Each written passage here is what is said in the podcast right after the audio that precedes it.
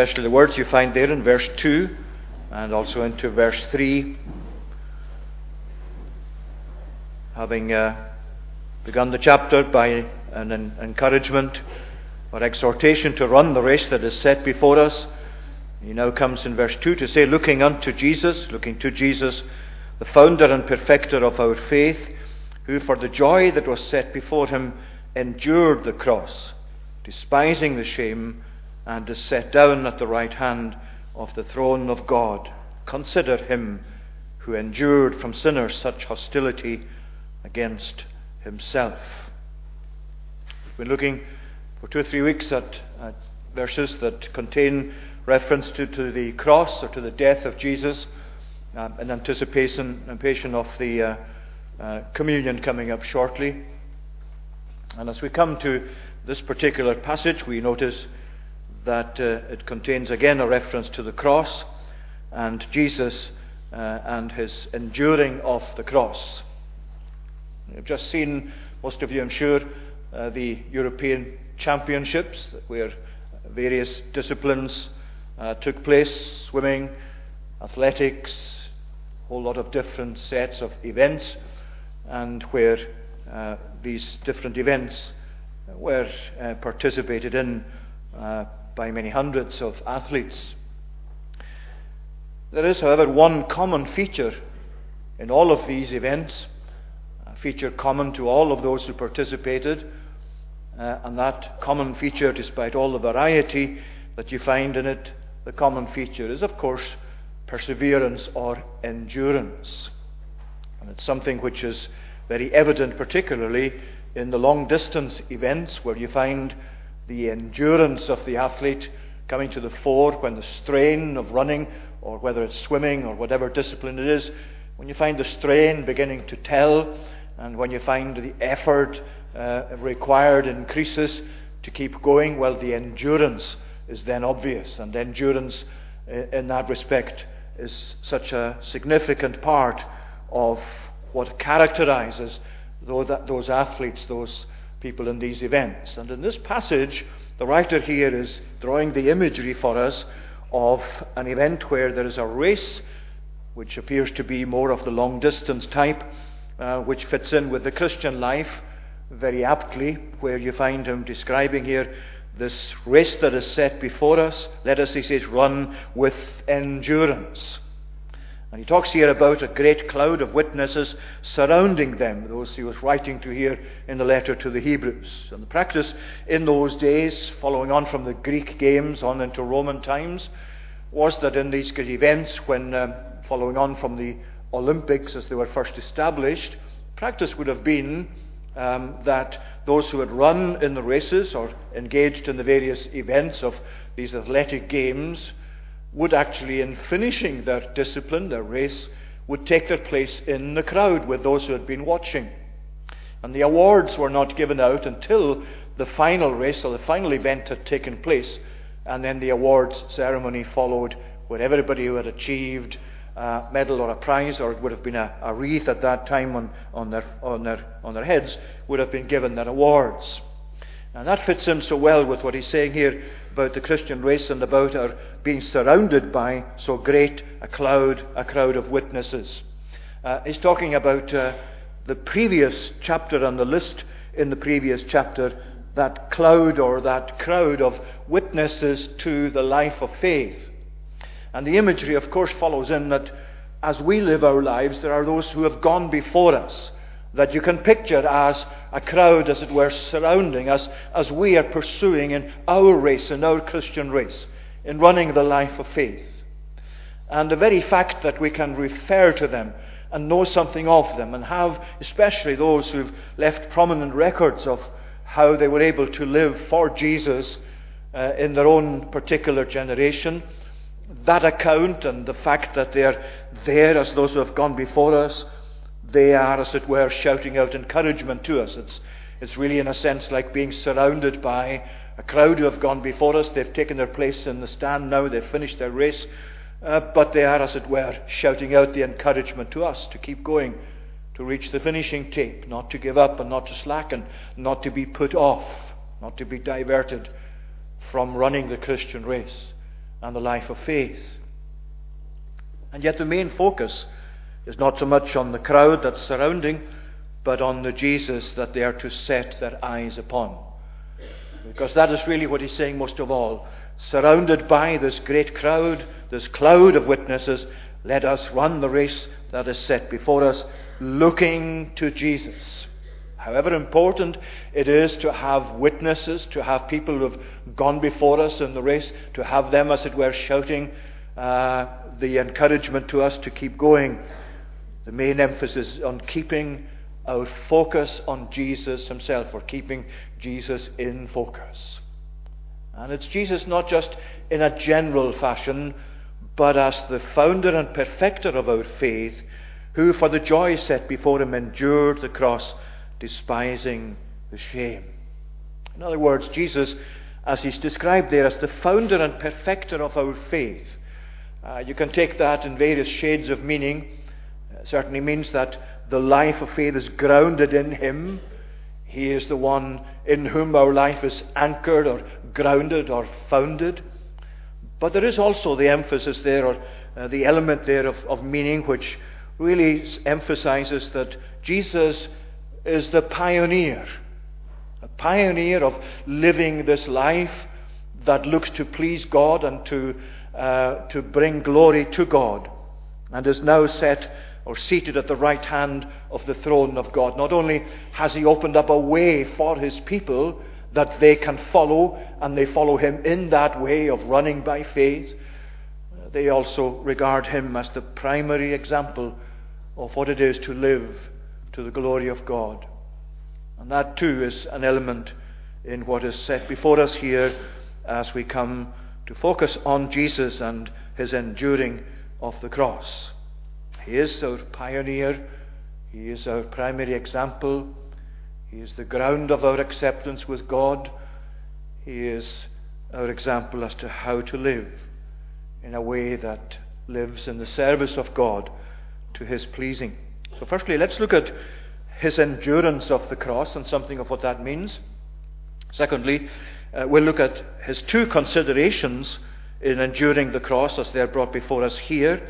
We're just focusing on the two that are mentioned. First of all, the first consideration for him was the joy that was set before him. And the second one was in despising the shame of the cross. He endured. He endured for the joy that was set before him.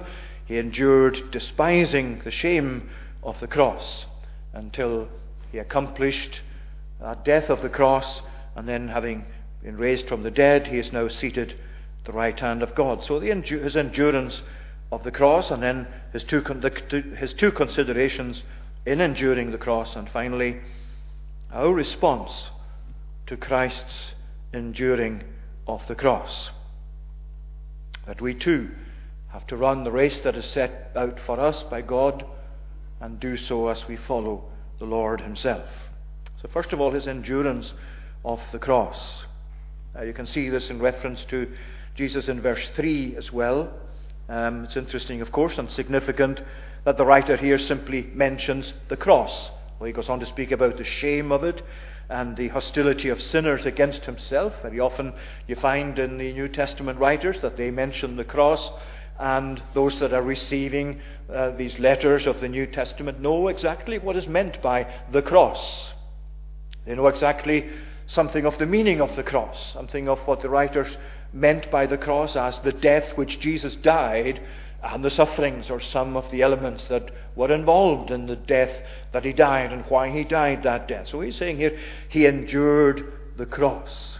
And in verse 3 amplifies that a little. He says, Consider him who endured from sinners such hostility against himself the cross is really the climax, if you like, of the hostility against Jesus. The hostility that he was uh, party to since he came into the world. Hostility that was evident even in Herod's attempt to put him to death as an infant child. Hostility that was against him in terms of words and actions. Hostility from the forces of hell, from the devil. Hostility from the world. And as he puts it there in verse 3, hostility from sinners against himself. The setting the Lord came into as he came into this world was a setting marked by hostility at all times. He had made this world, he had created human beings. John tells us in his opening verses of his gospel nothing that was made was made without him. He was himself the creator as God.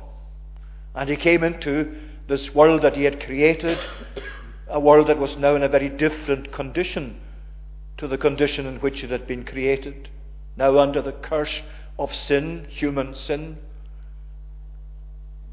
and sinners themselves as sinners so different to what God had created in the first place. And you'll find other places in the Bible, especially in John's Gospel, where you find at the death of Lazarus, uh, Jesus came to the sepulchre where Lazarus had been laid, his body had been laid for four days. And we read in John's Gospel there a description of Jesus as he came, as he approached that sepulchre, he came groaning within himself. And the words literally mean that he was so moved within himself, brimful of agitation, and uh, indignant indeed. It's not simply that he was moved as he was indeed with sympathy for Mary and Martha at the loss of their brother. There's more than that to it. There's a deeper movement in the soul of Jesus than that. He was moved with, uh, with this emotional and uh, this uh, spiritual uh, anger, if you like, at death, at what sin had caused to the human beings that he had created perfect. Where is that human being? He's now confined to a sepulchre. Sin has done that, or you could say, we have done that to ourselves. Sin is, is meaningless as an entity in itself, but this is what Jesus was indignant at. At death. At death, now characterizing human beings that had been created for life and life with God and life in fellowship with God. And this is where they are, subject to death vulnerable under the wrath and curse of God, in common with the creation around them. Well, that hostility Jesus is aware of as soon as he comes into this world. That's the setting. Himself perfectly sinless and remaining sinless and always sinless in thoughts, in actions, in words. Never is there a trace of sin on his lips or in his thoughts or in his attitude.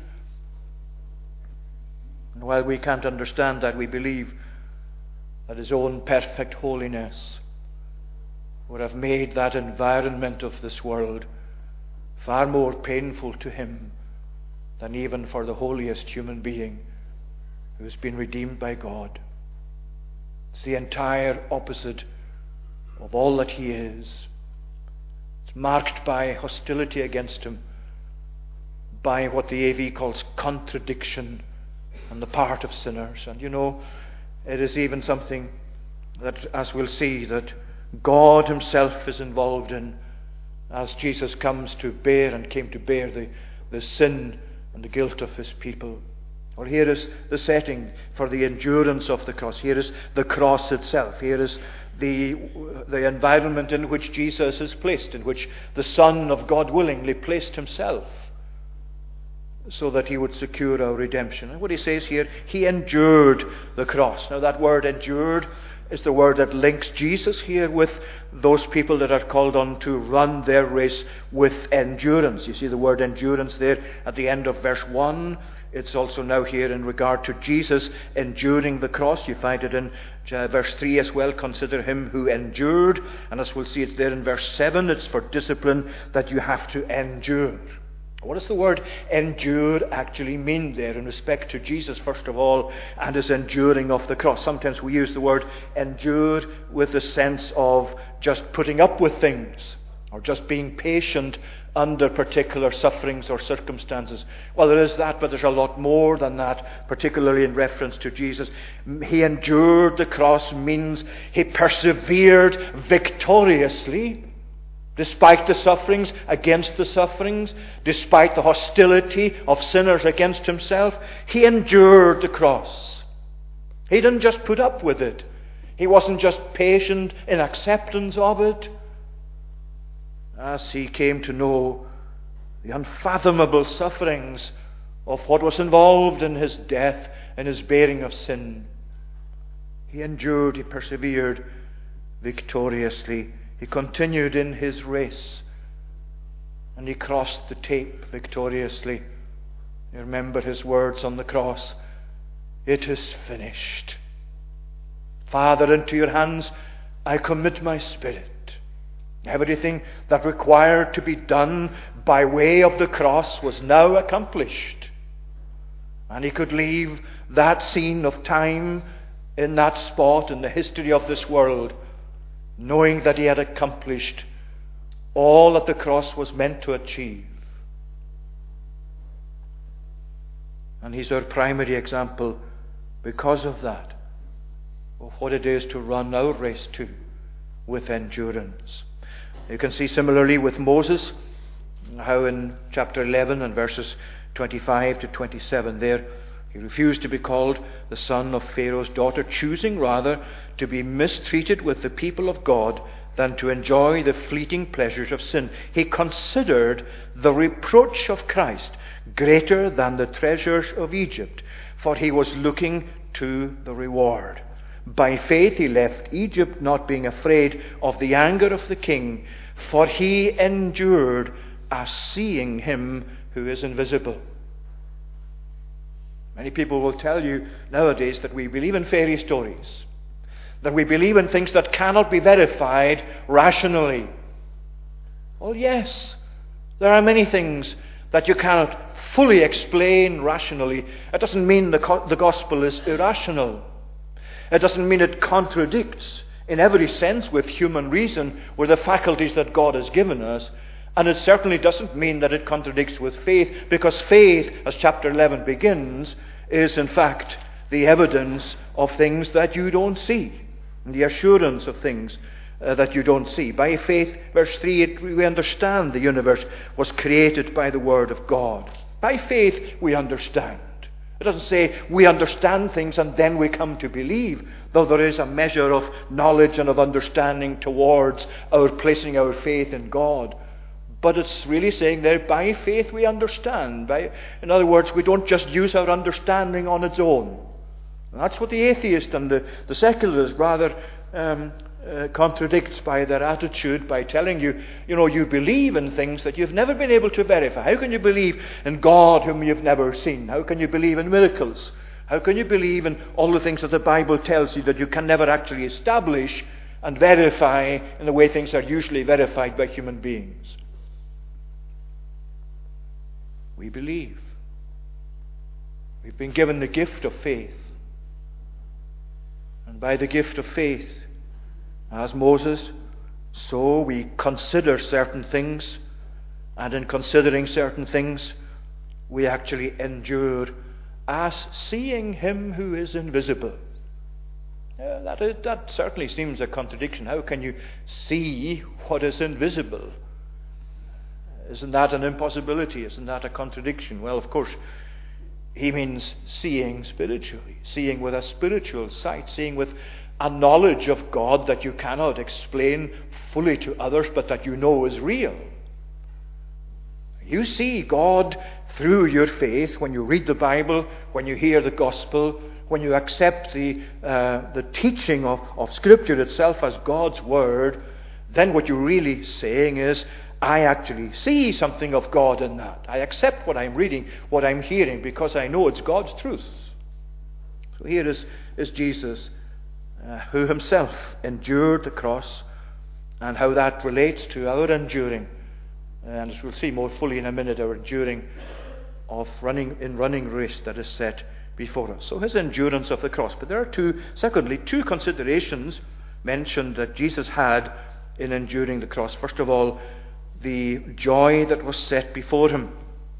For the joy that was set before him, he endured the cross. Now, some uh, translators or commentators will say that uh, you could translate this that um, instead of the joy that was set before him, or you might say the joy that was his as the Son of God, he replaced that with the endurance of the cross and its sufferings. And uh, the word that's there uh, in uh, the text does have that possibility of meaning.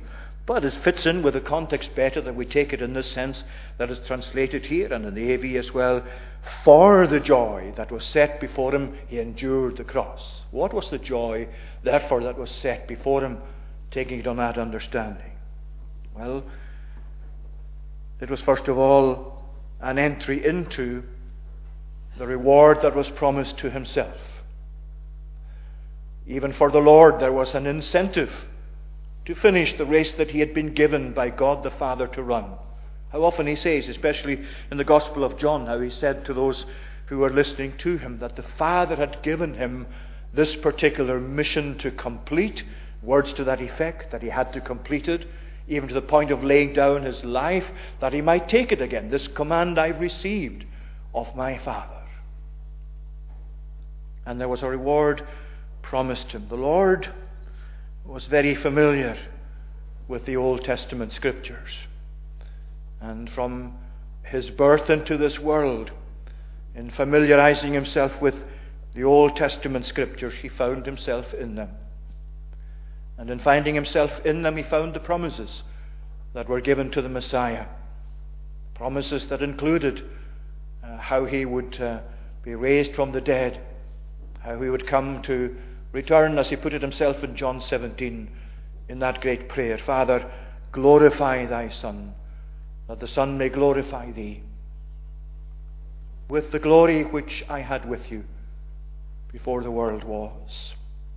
The consciousness of Jesus, of where he had come from, who he was, where he was destined to return to, what lay in between in his death on the cross and his resurrection. He had himself a reward to enter into. And he kept that before him through his running of his race in as the servant of the Father. And that, of course, relates to our race as well. Take Romans chapter 8, for example, and verse 18, just as one example. For he says, uh, Paul says there, I reckon, he says, that the sufferings of this present time are not worthy to be compared to the glory which shall be revealed in us. And he talks there then afterwards of the creation itself, waiting in anticipation for the revelation or the unveiling of the uh, children of God, of the glory of the children of God. And how here Jesus himself had that consideration then of the joy that was set before him and how it fits with him being the example for us. There's one of one element of the incentive that God is giving to you and to me tonight to finish the race of faith, to finish, to persevere, to endure. He wants us to focus on Jesus primarily.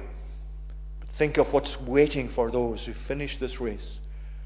Think of the glory that awaits. Think of the destiny for God's adopted children.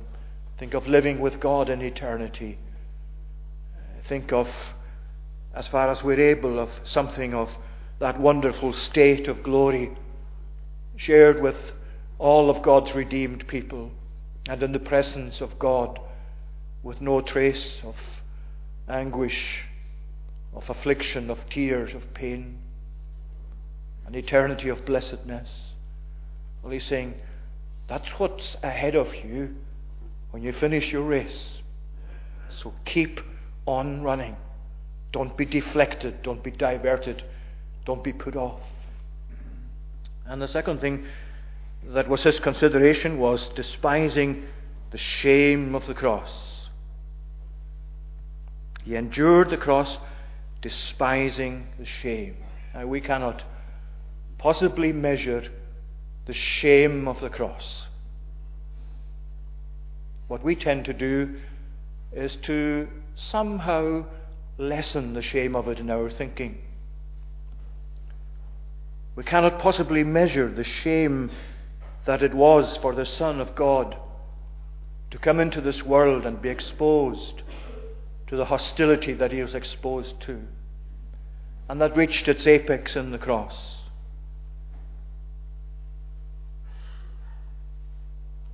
Despising the shame, shame of crucifixion. What did it mean for him? How was it shame? What were the elements of his shame? Well, firstly, by what was removed from him. Secondly, what was applied to him. See, all the way through the Lord's life on earth, he was being deprived of things that, in the usual sense of it, would have been his right to enjoy. He was deprived even of the cross itself in carrying it. And some people might say, well, surely that was a mercy, surely that was kindness to him when he was carrying this heavy piece of wood towards the place of his crucifixion. Surely it was a mercy to him that he was able to carry it, that he would be able to carry it and at least be able to look back on it and say, well, at least I managed that. No, they took the cross off him. The one who had himself as God the authority to requisition anything for his own use, that he had the right to requisition and choose for himself. And yet he's deprived even of carrying his cross.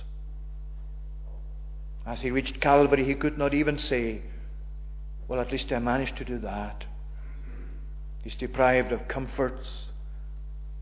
As he said himself at one stage, birds of the air have nests, foxes have holes. The Son of Man does not have a place in which to lay his head. His deprivations, what was removed from him when he came to the cross. First of all, when he was examined, they stripped him of his garments and put a purple robe on him. It appears, although we don't have the detail, that on the way to the cross or at the cross, they, having put his own clothes back on him, nevertheless, when it came to the cross, they stripped him once again. And as they stripped him and attached him to the cross,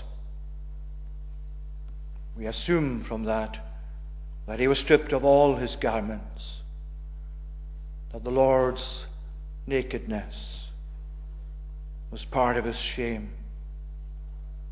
You see, when you find pictures or paintings of the cross, you find them Jesus portrayed. We're not saying we're in every way in favour of that, but portrayed even in some of the masters that uh, portrayed the cross in artistic fashion.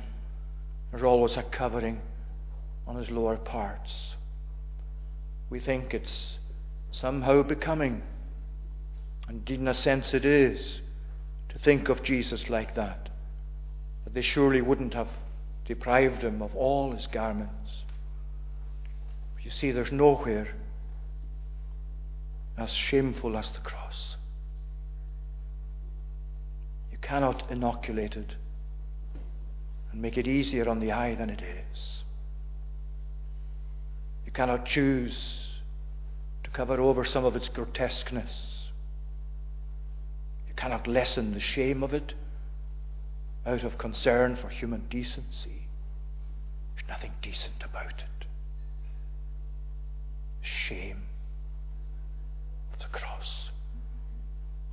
Bearing shame, scoffing rude, in my place, condemned, he stood.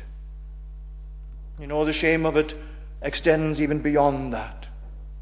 The shame of having his garments taken from him, and the shame of his physical nakedness is exceeded by the shame of being made a curse everlasting shame, the shame of hell, the shame of damnation. That's what's applied to him, as surely as anything taken from him. Every aspect of his dignity, everything there is taken from him and applied to him, even as heaven itself is involved. As Isaiah long ago prophesied, Surely he has borne our griefs, carried our sorrows. We did esteem him smitten, stricken, smitten of God and afflicted. But he was bruised for our iniquities. The chastisement of our peace was upon him, and the Lord has laid on him the iniquity of us all. And we owe it to the Apostle Paul to use that language that no one else would have used had it not been inspired. That he redeemed us from the curse of the law by being made a curse for us, for it is written, Cursed is everyone who hangs on a tree. My friends, tonight, he endured the cross, despising the shame. And what does it mean that he despised the shame? The shame that we can never measure in its fullness. The, sh- the shame, the depths of which we can never plumb. And incidentally, it's not an accident that the word shame is fast disappearing from the vocabulary of our land. The word pride is exalted, but the word shame is buried. And the less you appreciate the shame of the cross, the more likely you are to do that. He despised the shame of the cross. What does that mean? Well, to despise it means not that he didn't suffer the shame of the cross, not that he didn't actually come to experience the depth of that shame, which only he knows the depth of. Despising the shame means, in keeping with the context, it did not make him withdraw from what had to be done. The shame of the cross did not put him off finishing this work until it was done. The joy that was set before him was a consideration in his thoughts in his perseverance, in his endurance of the cross. But the shame of the cross, as he knew it and as he felt it, nowhere did it put him off from finishing what God had given him to do. When he came out of the Garden of Gethsemane, having prayed that the Lord, if it were possible, might remove this cup from me, nevertheless, not my will, but thine be done. And when an attempt was made by Peter to come to the protection of the Lord as he left the garden, and as Peter rashly used a sword and cut off the ear of one who was present, what did Jesus say? Put that away. The cup which my Father has given me, shall I not drink it? Shall I not finish it?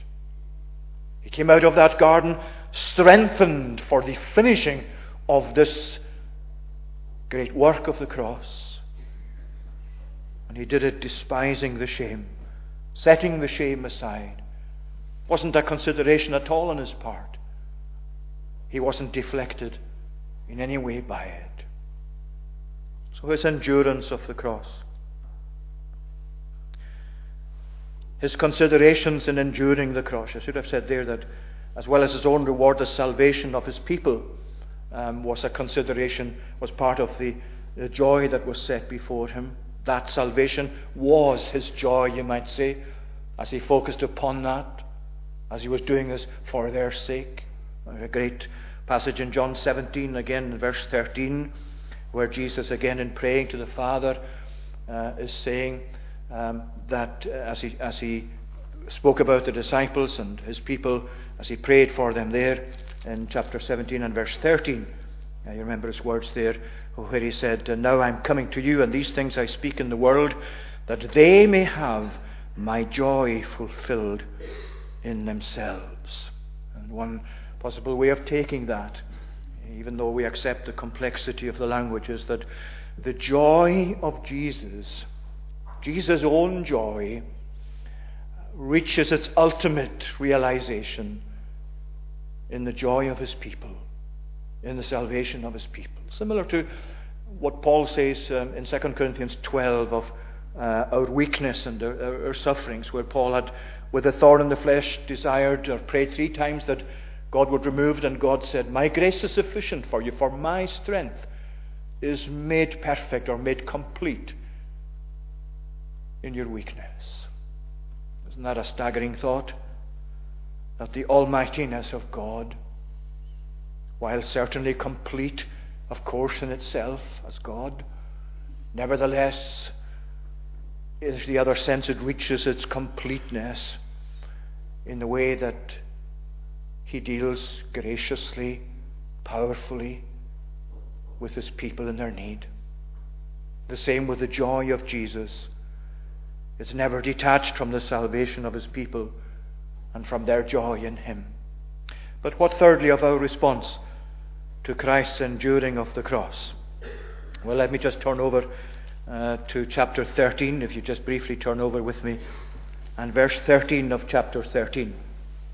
Here's another reference back to the Old Testament, um, where he says in verse 12, in keeping with the animals that were, in verse 11, they're brought uh, by the high priest as a sacrifice for sins. Um, their blood is used and they are burnt outside the camp. So Jesus also suffered outside the gate in order to sanctify the people through his own blood. Now, that's the imagery there of, of Jerusalem and him crucified out with the walls of Jerusalem outside the city, here referred to as the camp, if you like, to fit in with the Old Testament imagery of the camp of the people.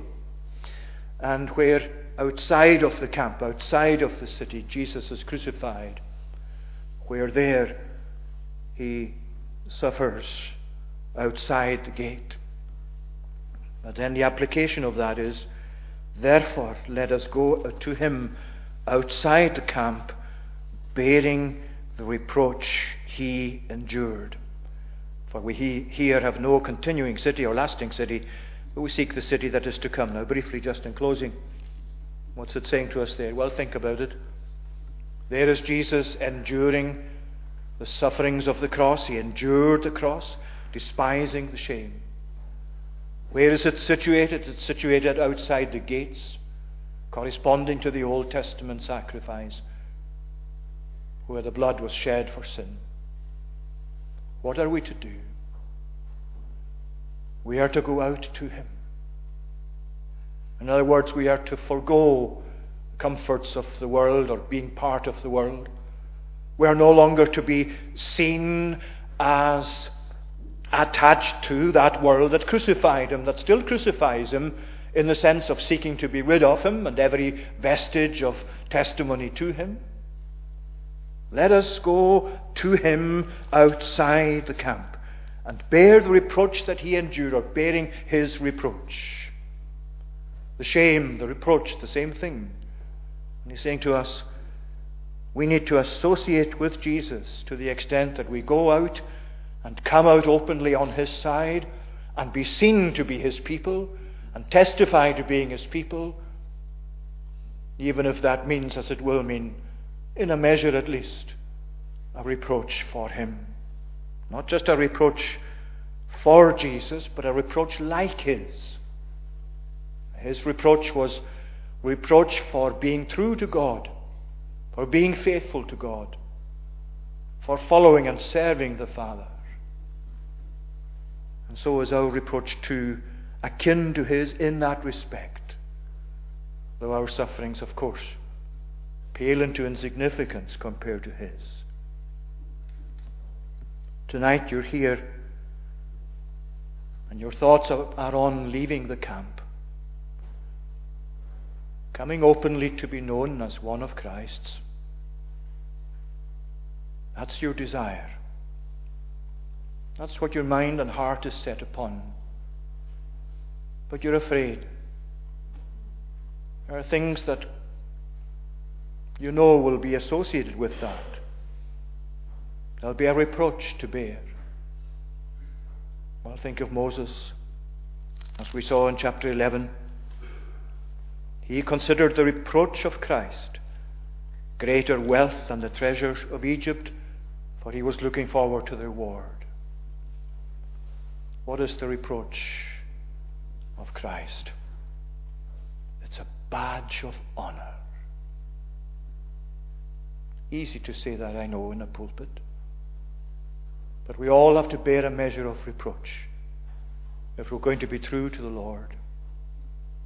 And as you've considered Jesus tonight, not deflected from what he had to do by anything he had to suffer, by anything he met with on the way, by the hostility of sinners against himself, by the reproach that he had to bear, by the shame of the cross.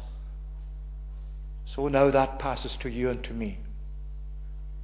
You want to do this for him? Go out. Come out. Be his. Be His clearly. Don't let the devil persuade you otherwise. Don't give him the victory in your thoughts or in your actions. Whether it's by coming to other meetings where the Lord's people gather, weeknight meetings, fellowship meetings, other worship meetings, the Lord's table, the Lord's supper. All of that involves going out to Him. To Him. For Him. And being true to Himself who went out for us. So in verse 3, consider Him who endured such hostility. And as you consider Him, do this for Him. Let's pray. Lord our God and Heavenly Father, we thank you for the way in which you gave your Son to what you knew yourself from all eternity would be the shame of the cross. We thank you, Lord, that you came willingly into this world, that you gave yourself to such suffering and shame, and the suffering of such shame. We thank you for the way in which you applied yourself to finishing the work that you came to complete. We thank you for your success, and for the way that you have achieved all that you came to do. We thank you that you are now set at the right hand of God. We thank you that you have sent your Spirit into the hearts of your people, that you abide by that Spirit in your church. We thank you tonight for the knowledge and experience of these great blessings. Lord, help us, we pray, to be true to you. And as our mind is set on leaving the camp and going out to the cross, taking our place beside the crucified Christ, and being uh, aware that the reproach associated with that is a privilege for us.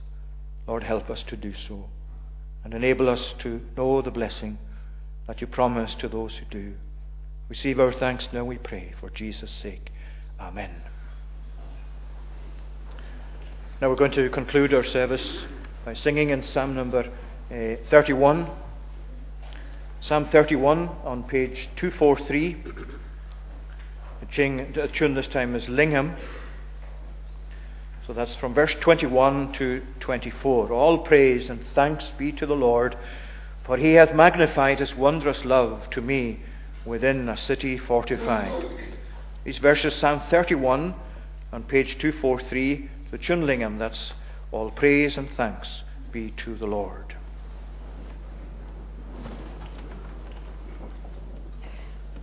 All praise and thanks be to the Lord, for he hath magnified,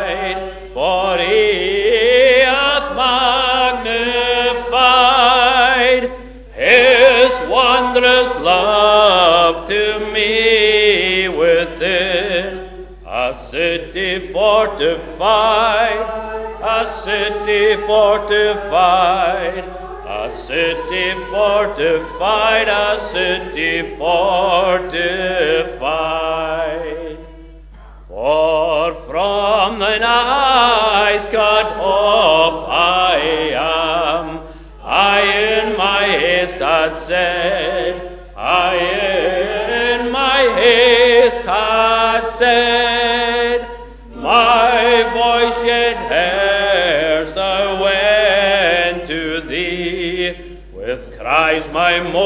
I made, with cries my moan I made, with cries my moan I made, with cries my moan I made. Oh, love the Lord, all ye his saints, because the Lord doth guard, because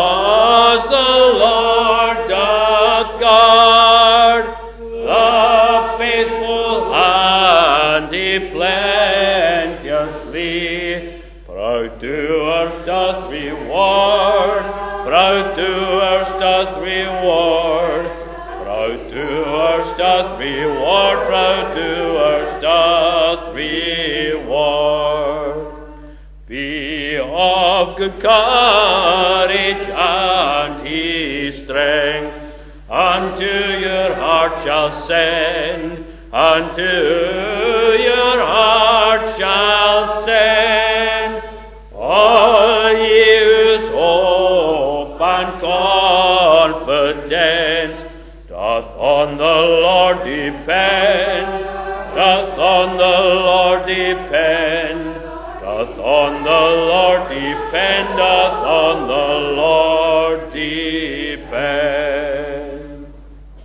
I'll go to the side door to my left this evening. Now may the grace of the Lord Jesus Christ, the love of God the Father, and the communion of the Holy Spirit be with you now and evermore.